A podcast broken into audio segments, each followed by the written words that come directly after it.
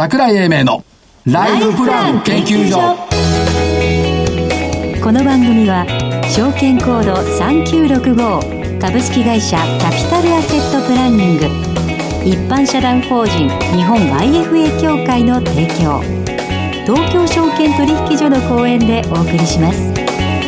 こんにちは桜井英明です。日本 IFA 協会の正木明夫です。そしてアシスタントの飯村美希です。今週もよろしくお願いします、はい、よろしくお願いします。お願いします、はい、日経平均一時1000円近くの下落。ですね。そうでしたね。というところでマイナス3シグマで一応止まったんだけど。はい。というところですけども下げ止まらない。止まらない。過去のデータ見てると下げ止まりの水準って結構多いんですけども、はい、過去は過去だから、はい、未来は表してくれない。まだ音はしませんか、コツン。また、音するわけないですよ。分かってますけど、いや、まだします。感じませんかっていう。その、70歳以上の人ってみんな言うよね、コツンと音がするんだよ。するわけないっつうの。するしない？もしそれが聞こえたら、耳良くないんじゃない？頭おかしいかな。というのはよくわかんないけど。はい。えっと、ただ、どうなんですか ?FOMC を通過したっていうところで、うん、高橋姿勢を警戒したってもともと高派じゃん。うん。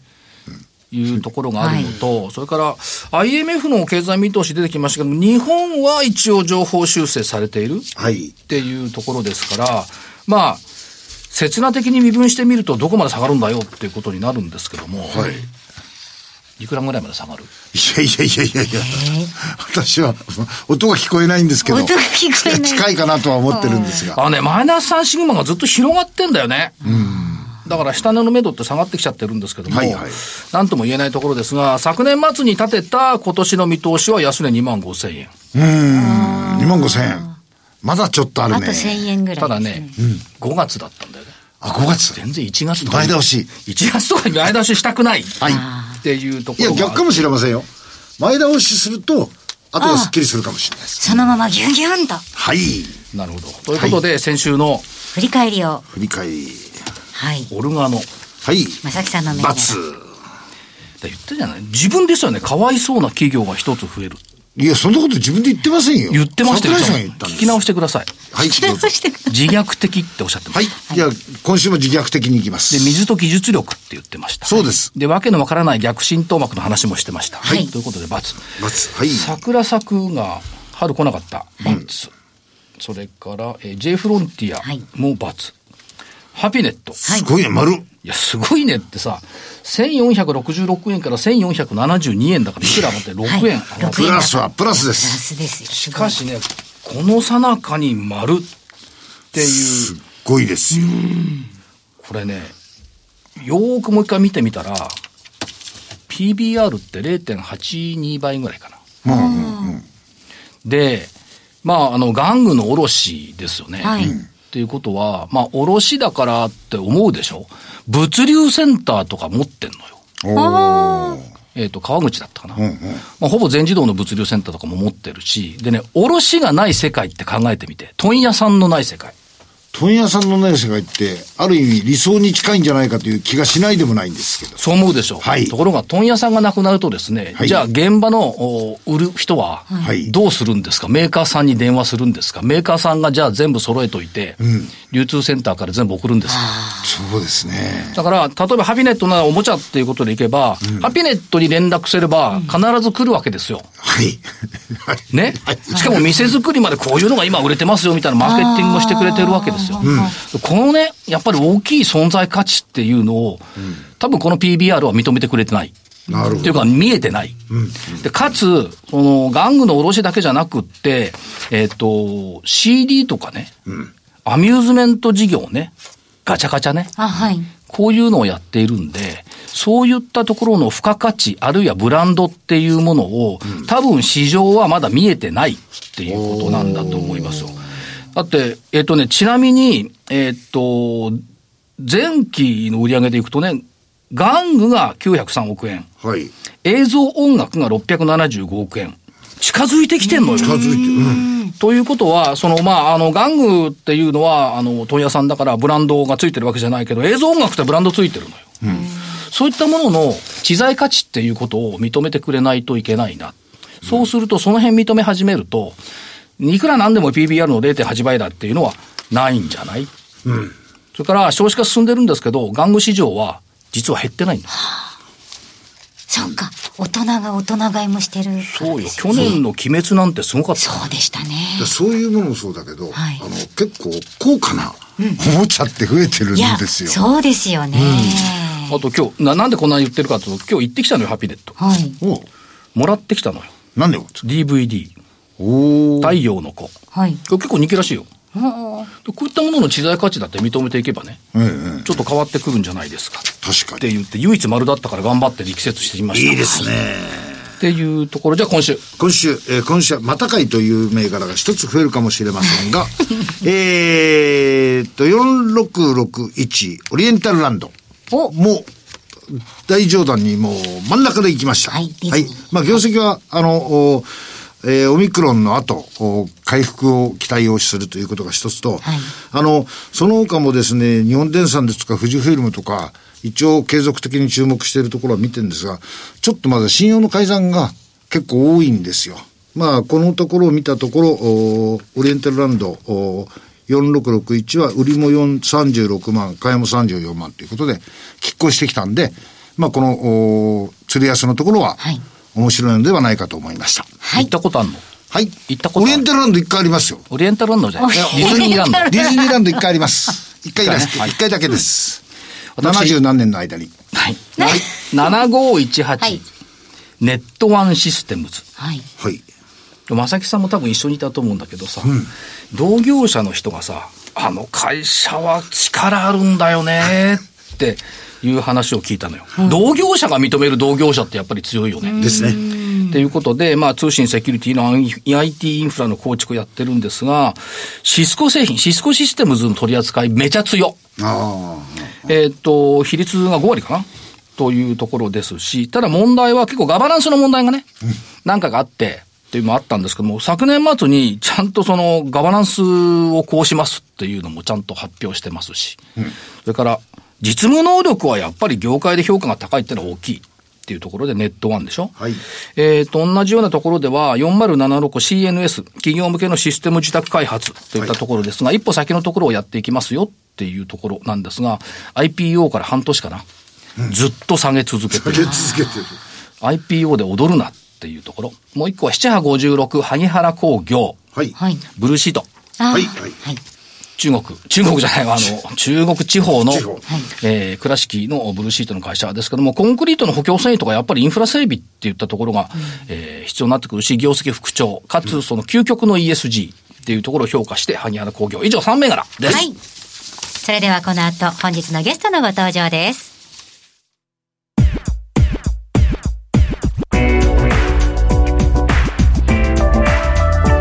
桜井英明のライフプラン研究所。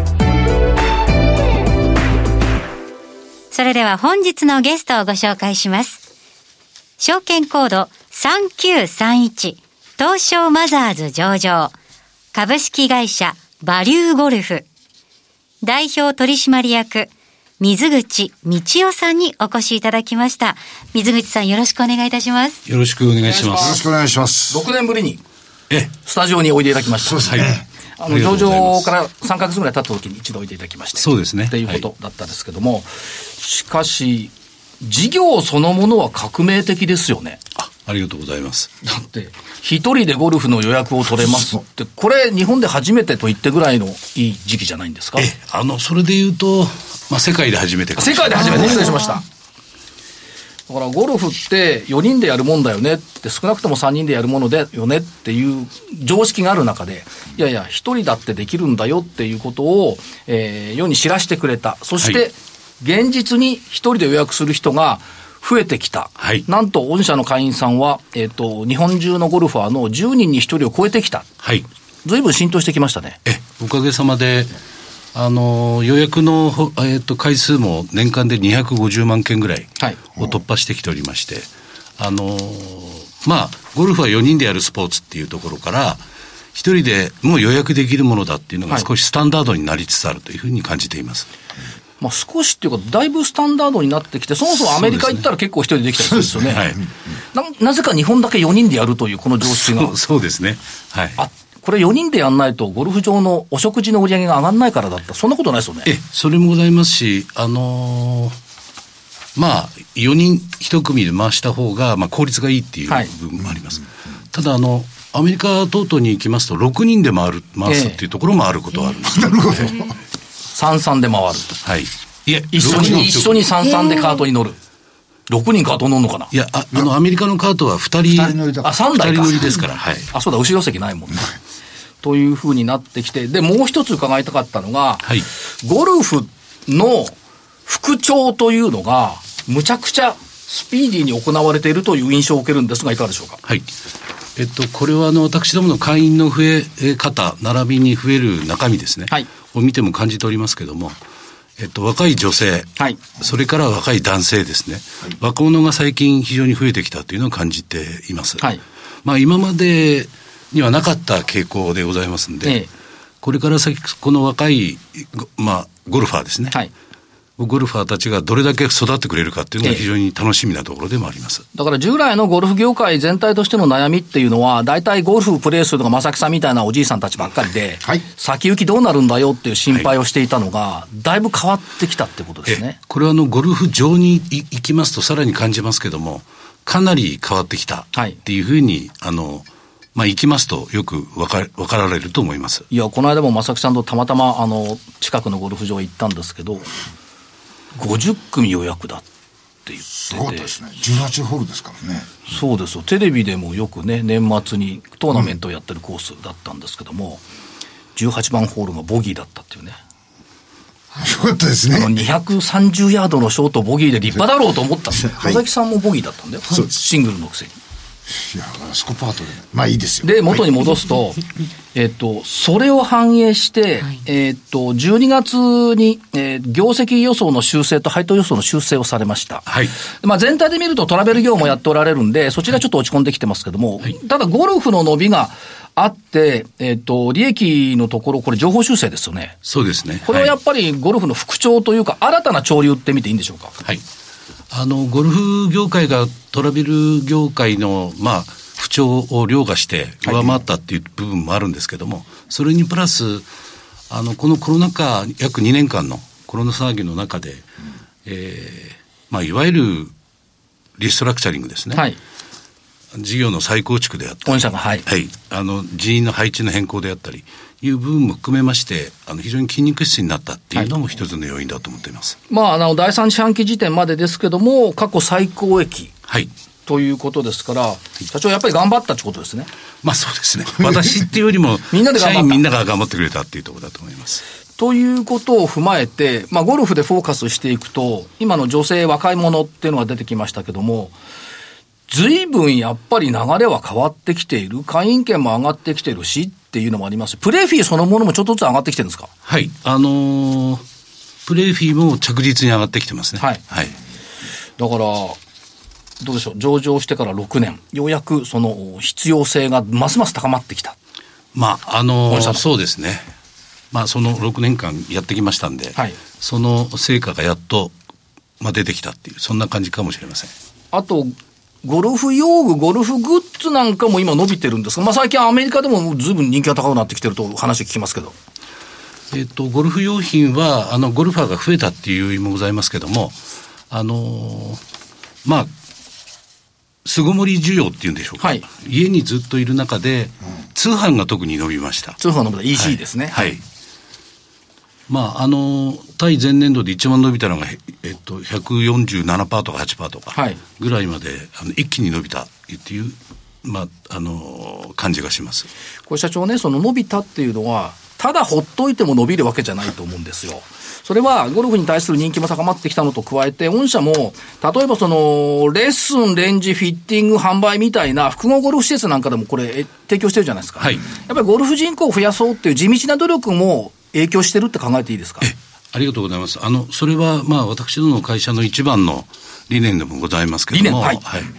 やはりゴルフはを増やすと。ねっていう部分が非常に大きくございますんで、あの、まあ、ゴルファーの方がワンストップで、まあ、全部が、なんていうんですかね、ゴルフに関することはすべてサービスが受けられるというようなものを目指してまいりましたんで、そこは一つ、あの、自負をするところでもあります。社長ですね、そのゴルフそのものが、分かりやすくなってきたっていうイメージがあるんですよ。以前は、なんかいろんな人がいろんな教え方してくれて、どっちが正しいんだとか、ドライバー買うんだったら、こっちがいいよとか、どれが正しいのかよくわかんない。それがやっぱり明白に説明してくれるようになったっていうのは大きいんじゃないですか？はい。あのーやはりクラブ選びにしても何にしてもやっぱりフィッティングっていうんですかね、うん、あれが非常に今流行っておりまして、はい、私どもの施設でもフィッティングをしてあのクラブを買う方っていうのがものすごく多くなってきているんですね。はい、最近のフィッティングの機械というのはものすごく成功にできてますんで、あの、どういう角度でボールが当たってるか、この人のスイングは、もしくはこの人のクラブはですね、そういうデータを示した上で、あなたはこれがいいです。はいいうようなところが非常に伸びてる要因の一つだと思ってます。親切になってきましたよね。以前はこの方、ね、あの、難しい顔した正木さんみたいなおじさんがそれじゃダメだよとか、なんか 一言ボールとか言ってるケースが多くて、何が何だか分かんなかったのが、はい、やっぱりバリューゴルフさんみたいに説明してくれると分かりやすい。うん、あとは、あの、YouTube がすごく流行ってきてますので、えーはい。以前は絶対教えを請うことななかったような有名なプロ等々が、あのご自分で YouTube で発信されてますんで、はい、あのそちらでこうレッスンの動画を見ながら、はい、まあ、私どもの練習場で練習をするという方も随分増えてまして、したがってあの、最近ゴルフ場に行きますと、若い人でも、そこそこうまいんですよね。そうですよね。そうです。確かに。なので、進行にもあまり、えあの影響はありませんし、まあ、それも含めて非常にいい傾向だと思ってます。だから、中途半端にアマチュアに聞くより、本物のプロに聞く方が、それはいいですよね。それはもう圧倒的にそうですね。まあ、正木さんも時々いいこと言って教えてくれるんですけど、中途半端なアマチュアですさて、そういう中で社長、成長戦略ってのはどう考えていったらいいですか？はい。あの、この2年間はやはりコロナ騒ぎっていう部分もございまして、少し頭を低くして、あの、嵐を過ぎ去るのを待つというか、あの、そういう状況だったんですけども、はい、まあ、今年からはですね、少し積極的に攻めていこうというふうに思っています。はい、その中で言うと、あの、まあ、私どもがずっとやっておりました M&A 戦略が一つ、はい、それからもう一つは各事業部で今いろいろな新商品、はい、あとはいろんな会社さんとの、あの、まあ、コラボレーションっていうんでしょうか、ええ、いうような話が随分増えてますんで、そちらのスピード感を上げて、あの、成長ををさらに加速させていきたいというふうに思っています。はい、これは逆に、まあ、あの、世間様は向かい風が吹いておりますが、御社にとっての業用環境っていうのは、市況環境っていうのは、追い風って考えていいんですかね？そうですね、あのゴルフは引き続き追い風の状況がしばらく続くだろうと思ってます。はい、で、トラベルの方はですね、ええ、もう落ちるところまで落ちた感がございますんで、はい、これから先は上しかないっていう、はい、まあ、そんな状況だというふうに認識してます。これ、一人予約ランドってもっともっと数伸びるって考えるとよろしいんでしょうか？え、これはまだまだいけるだろうと思ってます。今、えっ、と、毎月の対前年同月比のあの、会員数ですね。はい、まあ、会員数に比例する部分がございますんで、これは大体20%前後でずっと伸びてきてますんで、これはしばらく続くだろうというふうに思ってます。これすごい伸びすごいね。ですよね。あとどうなんですか、そのゴルフ、まあ一人ゴルフをおやりになった後に、なんか SNS とかそういうフォローとかやっぱりあるんですか、はい、ええ。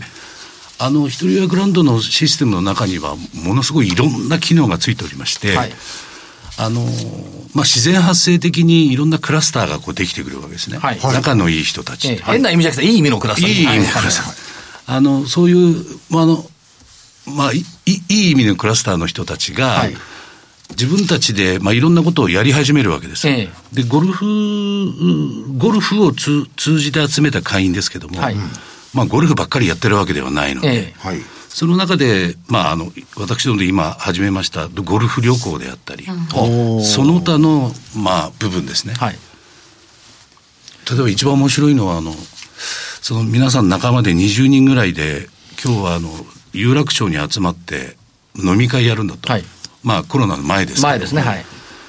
で、店がよくわからないので紹介してくれとかですね。はい、まあ、その辺の、あの、広が 広がりがあるんですね。そうですね。なので、いろいろな意味で、そのせっかく集めました会員の人たちを横展開していこうというふうに思っています。はい、だからどうなんでしょう、その、まあ、例えばその反則キャンペーンだとか、いろんなものがこう出てくるっていうことでの、会員さんの濃い利用法っていうのをやっぱり模索しているっていうことですね。おっしゃる通りです。で、あの、まあ、特にこの2年間はですね、はい、こういう時期でもありますので、あまり積極的にやってきませんでしたけども、あの、逆にいろんな会社さんから組まないかみたいな話が随分いただいてきてますので、先ほどの攻める、攻めの姿勢っていう部分で言うと、それも含めて、新しい事業に展開していきたいとそれ社長、やっぱりその一人予約っていう部分のトップランナーだった、だから今、ガリバーになってきてるっていうふうに理解していいですか、はい、えそれはあの自主するところです。はい。えっ、ー、と、最後に、あの、投資家さん聞いておられると思いますんで、社長からメッセージを頂戴できればありがたいんですが。はい、えっ、ー、と、まあ、非常に、業績としては非常に今、非常にいいところではありますけれども、残念ながら今、株価がですね、あの、低迷しておる、まあ、時期でもございますので、ぜひ、あの、注目をしていただいて、中身をじっくり検討していただいて、えー、ご協力、ご支援をいただければというふうに思っています。よろしくお願いします。証券コード3931ですから、39さあいいと。お覚えてもらいましょう。はい。一応ですね、サンキューみんなで一人予約なんです。みんな、サンキューみんなで一人予約と覚えてもらいましょう。はい。はい、もう皆さん、パッと記憶に入ったと思います。はい、サンキューさ一。はい。改めてご紹介させていただきます。本日のゲストは、証券コード3931、東証マザーズ上場、株式会社バリューゴルフ、代表取締役、水口道夫さんでした。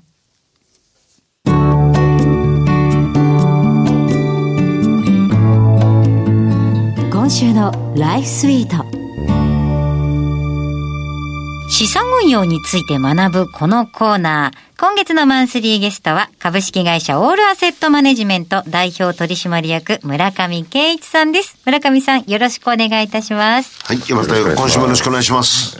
今週はどんなお話が聞けますでしょうか？はい。まあ、具体的に投資信託選択の注意点というかですね。いいですね。ワクワク。投資信託以外の選択肢も含めて選択するということと、はい、ロケーションっていう言い方をするんですが、はい、置き場所ですね。いろんな置き場所を、あの、知識持った上でアドバイスさせてもらってるんですけど、うん、えちょっと簡単に申し上げると、だから投資信託の選択の手前の話ですね。はい。積み立て NISA がいいのか、一般 NISA がいいのかっていう投げかけをすると、はってこう。そう。なります。はってなりますよ。で、これをですね、うちの IFA さんは、綺麗に腹落ちしていただくようなストーリーの提案があるんですね。ある世界株の2001年から20年間毎月1万円をた積み立てた。ああ、はいはいはい。積み立て NISA のイメージです。同じファンドで、はい、同じ2001年のところから、今度は4万円を5年間、一般 NISA の積み立てのイメージです。はい、最初は1万円。1万円を20年間で240万。はい。で、同じファンド、世界ファンドを一般 NISA のイメージで、ただ月4万で240万。はい。5年で。はい。そうすると240万がですね、積み立て NISA の場合、出口これ、714万になってるんですよ、昨日の時点で。はい。はい一般 NISA は937万になってるんですね。え、え、え、200万違うんですよ。そ、な、なんでそんな違うんですか？あの、バブルのピークで入ってるんですね。はいはいはい。何回も何回も暴落を経験してますが。はいはい。そうですね。はい。あの、はい、20年後はまず高いです。かなり。ああ。ドルコスト平均法のちょっと誤解は、高い時は高く買っちゃうんですね。はい、そうです。私、20年前にタイムスリップしたらもう全力投入で米国株を買いますから、積み立ては有効だっていうこともあるんですけど、5年対20年っていうのはおそらく、いろんな投資信託このシステムでやったら、はい、まず間違いなく手前の5年の方が、増えると思います。それともう一つは、はい、若い人ほど時間があるじゃないですか。あります。一般ニーサーでやんちゃなやつ選べるんですよ。これ大きいやつですね。はい。で、同じタイミングでこれ、これ荒いファンドです。荒いファンド今見せて荒いファンドは、これすごくリスク高いんですね。はい。積み立て NISA のイメージでやっても、700万対1200万なんですよ。1200万、はい。240万が。はい。で、今度はその、一般 NISA でやると1740万なんです、ね。あ、500万差が出ますね。このファンドの20年間の積み立てやった714万が、5年間でやんちゃなやつやると1700万なんですよ、240万。なるほど。はい、はい、はい。なので若い人にとっては時間があるので、はい、長期に積み立てではなくて、長期に保有なんですよ、長期は。いいファンドを長期に保有する長期積立分散の長期はそういう意味です。ロケーションの仕方と投資信託の選択、240万の若い人は20年後の可能性が700万となるか1700万となるか。うん、20年でこれだけの差になるっていう感覚を持ってるのはうちの IFA さんを持ってるわけです。これを学んだ上で、どっちがいい悪いじゃないですか。はいはいはいはいはい。これは最後面白いお話を伺いましたね。ね今まであの、や積み立て、若いから積み立て長くできるって思ってましたけど、うん。一般口座で長期保有っていう。一般 NISA の方で、なるべく手前で、金額を多く積んだ方が、はいいいんですよ、今。いや、私も今もうガンガンやんちゃでいきたいなっていうのを見てて思いましたね。はい。はい。ということで、そういった何が合うのか、そして置き場はどこがいいのか、投資の選択から何から何まで丁寧に教えていただけると。ありがとうございます。で、これやっぱり自分じゃできないなって毎回お話聞くたび思いますが、はい、はい。株式会社オールアセットマネジメント代表取締役村上圭一さんでした。村上さんありがとうございました。ありがとうございました。ありがとうございました。それでは、ここでお知らせです。財を生かすと書いて財活。キャピタルアセットプランニングは創業31年目。我が国の多くの銀行、証券、生命保険会社に最先端のシステムを提供しております。東証一部上場、証券コードは3965、39老後。フィンテックによる日本人の豊かな老後と円滑な相続、事業承継を創造することをミッションとしております。新たに提供するサービス、財活コネクトは、相続、事業承継、資産運用などに悩むお客様と、キャピタルアセットプランニングが提供しているウェルスマネジメントワークステーションやゴールベースプランニングなどのシステムを活用しているプロフェッショナルな財活アドバイザーを結びつけ、お客様のお悩み解消のお手伝いをするマッチングサイトです。今すぐ財活コネクトを検索。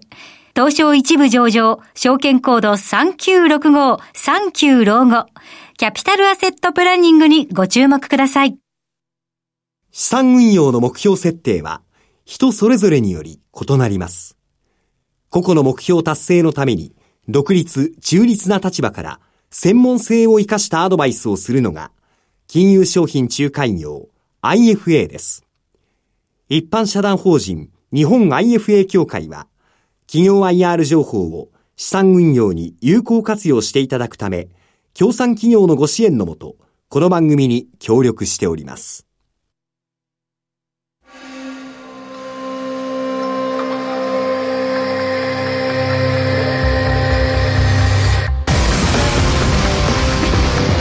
桜井英明のライフプラン研究所この番組は証券コード3965株式会社キャピタルアセットプランニング、一般社団法人日本 IFA 協会の提供、東京証券取引所の講演でお送りしました。なお、この番組は、投資、その他の行動を勧誘するものではありません。投資にかかる最終決定は、ご自身の判断で行っていただきますようお願いいたします。しかし、数字だけ見ているのと、現場あちこち動いているのと、だいぶ違うんですね。だからそのいやいやいやいやコロナ禍をこう乗り越えてきたっていう会社さんたくさんあるし、はい、から今後に対してもここからは積極今の今日みたいにね積極的なチャンスの時間時代と捉えてるみたいなところもあるし、うん、これがね日経平均とかトピックスとかで数字になっちゃうとねわざわざしててもそうなんだけど。なんかそそれはどうなんだろうなっていうところがあるんで,、でかつ株式だけは安くなると人が寄ってこないという不思議な場所なんで。うんデパ地下行ってごらん。半額になったらみんな寄ってくる。夕方混みま すね。そうですね。株式市場は不思議な場所だな、はい、っていうことで最後に言いたいのは先週も言ったかどうか忘れましたけど、はい、それが大事。それが大事、負けないこと、はい、投げ出さないこと、はい、逃げ出さないこと、うん、信じ抜くこと。ダメになりそうな時。それが一番大事、はい。ということで、えー、お相手は桜井英明と。正木明夫と。アシスタントの飯村美樹でした。それでは来週のこの時間までごきげんよう